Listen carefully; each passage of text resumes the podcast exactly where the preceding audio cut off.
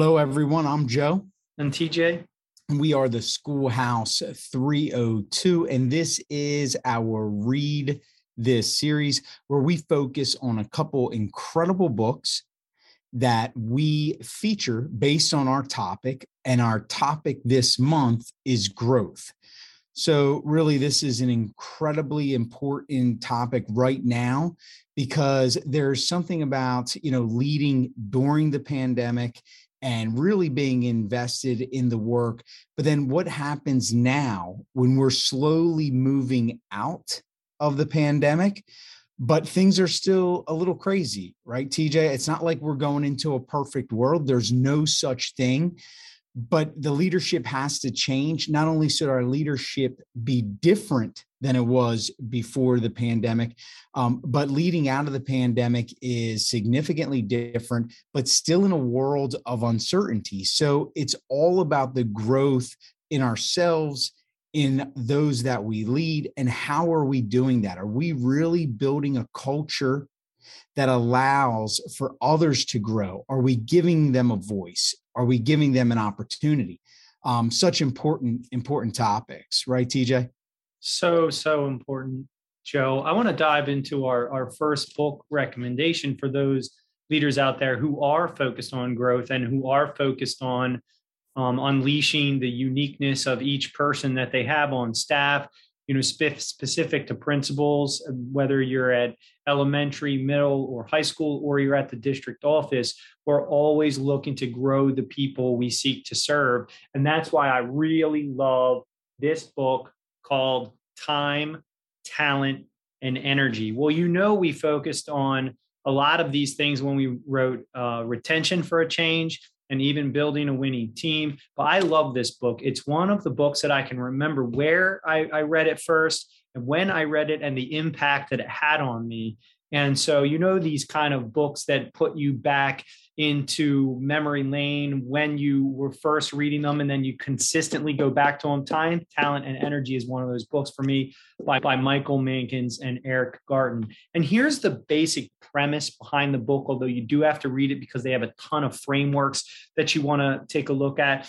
What they, they've really boiled down to is, is those three things is that the leader's job, if you want people to grow, if you want them to be at their best, if you want them to overcome what they call organizational drag and become more productive, is to find them time to unleash and capitalize on their individual talents and to create systems where we have energy at work because we're not being zapped by the things that drain us.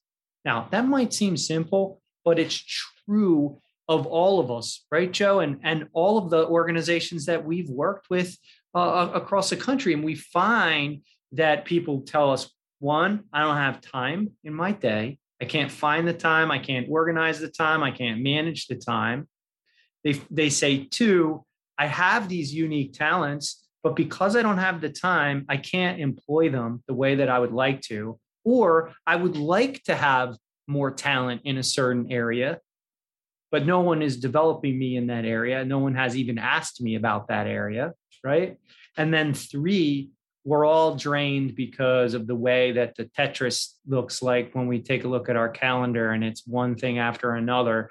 Uh, and by the time we get to the end of the day where we actually do have a little bit of time, we don't have the ability to be creative and we can't even think straight.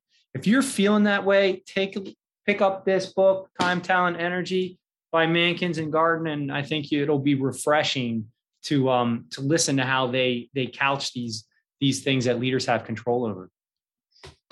And I think that's a big part of it, right, TJ? They have control over it. And it doesn't seem like we always do. We get it. There are things coming to us, maybe at the community, state, federal level.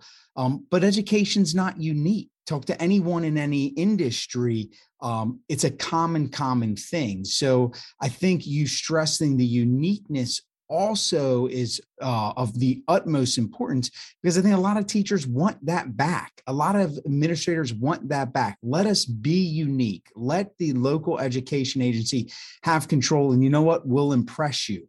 Well, to do so, there has to be a fundamental, you know, structure, and that book captures it. Thank you. You know what, TJ? I I picked something that I've fallen in love with, and that is the advantage um, by Pat Lencioni. Now, Pat Lencioni, the Table Group, you know, people know their work. There's a couple things I love about this book, though. It's not a fable. You know, not that I mind fables, right? I mean, I, I love them. They're easy to read. So I like it. But this is a practical guide. He also explains in the intro, which I won't get into, why he writes it. Um, so you don't want to skip the introduction, his story about his father, um, and some of his own things when he was experiencing as, as a young um, a young individual working.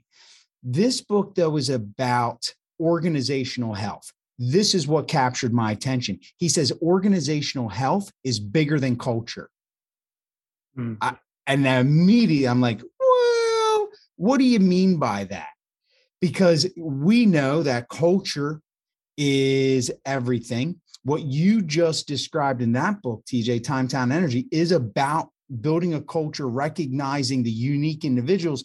But I like where he goes with this. He basically is saying that the organizational health minimizes politics in the office and confusion. It focuses on high morale and productivity, and it also has low turnover. Okay, I can buy into that. And I see that's where he's going with this.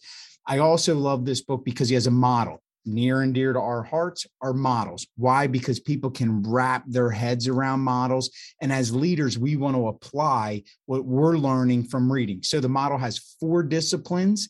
In those four disciplines, a cohesive leadership team. And then the last three, the or the other three rather, all are about clarity. So it's interesting because it's about creating, overcoming, and reinforcing clarity. And through that clarity, you get the organizational health. So it's a unique twist on our systems. So even though if you're focused on one thing, you're not going to achieve that one thing if the health isn't overall at a great, great level. So pick it up. You won't be disappointed. Um, I'm enthralled with it. Um, and I'm grateful he wrote it. And so looking uh, always to what Pat Lencioni writes. Yeah, and I love that book too because he points out some things that I think we get wrong, which is one is that the most healthy organizations aren't always the ones that are democratic in nature, right? That some of that vision work and that clarity can come from the top. It doesn't mean that you don't give people a voice, but that doesn't mean that people always have a say. And so it's really just interesting because I think sometimes we, we, muddle around. If you remember, we interviewed somebody recently who's talked about the the listening tours that we go on. Some of those things don't actually work in our to our advantage, which is the title of the book. So very cool, very uh, a great book. Do you have a tip? We always like to give a tip to people who are out there. Readers, leaders are readers, but sometimes reading isn't enough, Joe. Absolutely. So, yeah, the tip this month, you know, we try to get into active reading. As practitioners in education, we are big fans of active reading. There's another part, though, of active, like if you highlight, you write in the margin, you identify key points. Look, we're fans of that. This is taking that a little further and it's journaling specific to your book. So it doesn't matter what you grab, whether it's a five by seven card, you know, a little, a little notebook. You see, this this thing's tiny, but it's a perfect journaling aid. Listen, it goes right with the book. You can put a nice little rubber band around it.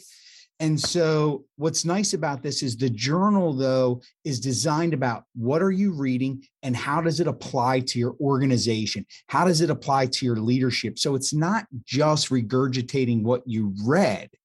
It's thinking and synthesizing it through the lens of, all right, what can I do with this?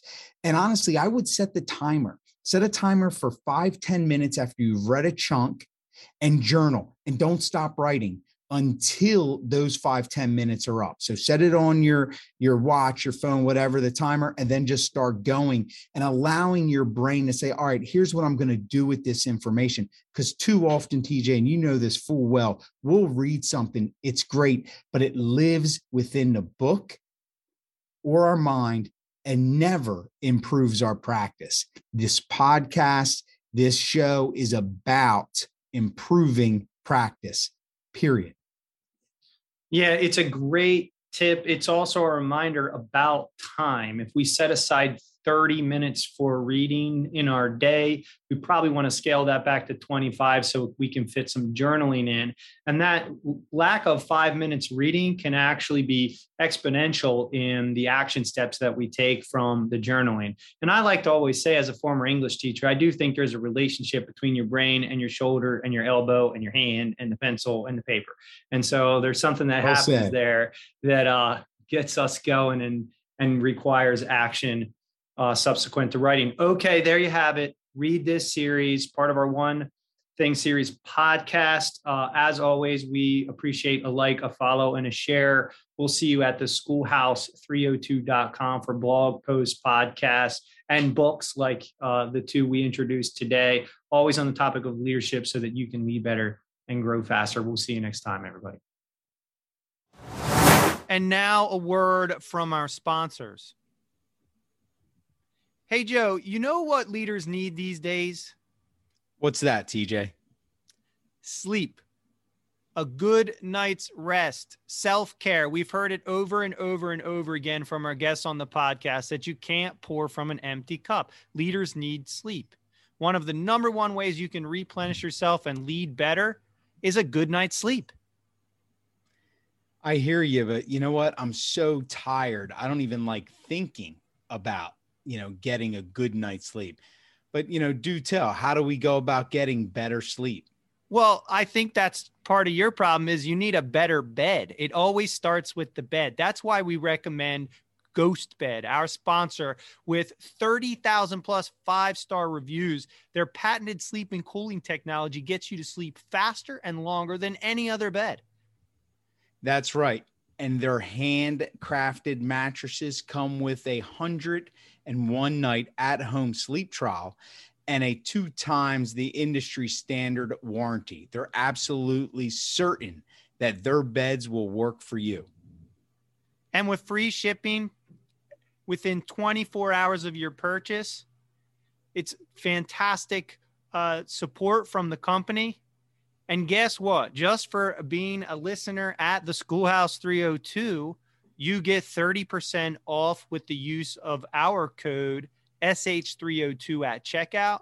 You go to ghostbed.com. You get some sleep so that you can lead better and grow faster. You use SH302 at checkout.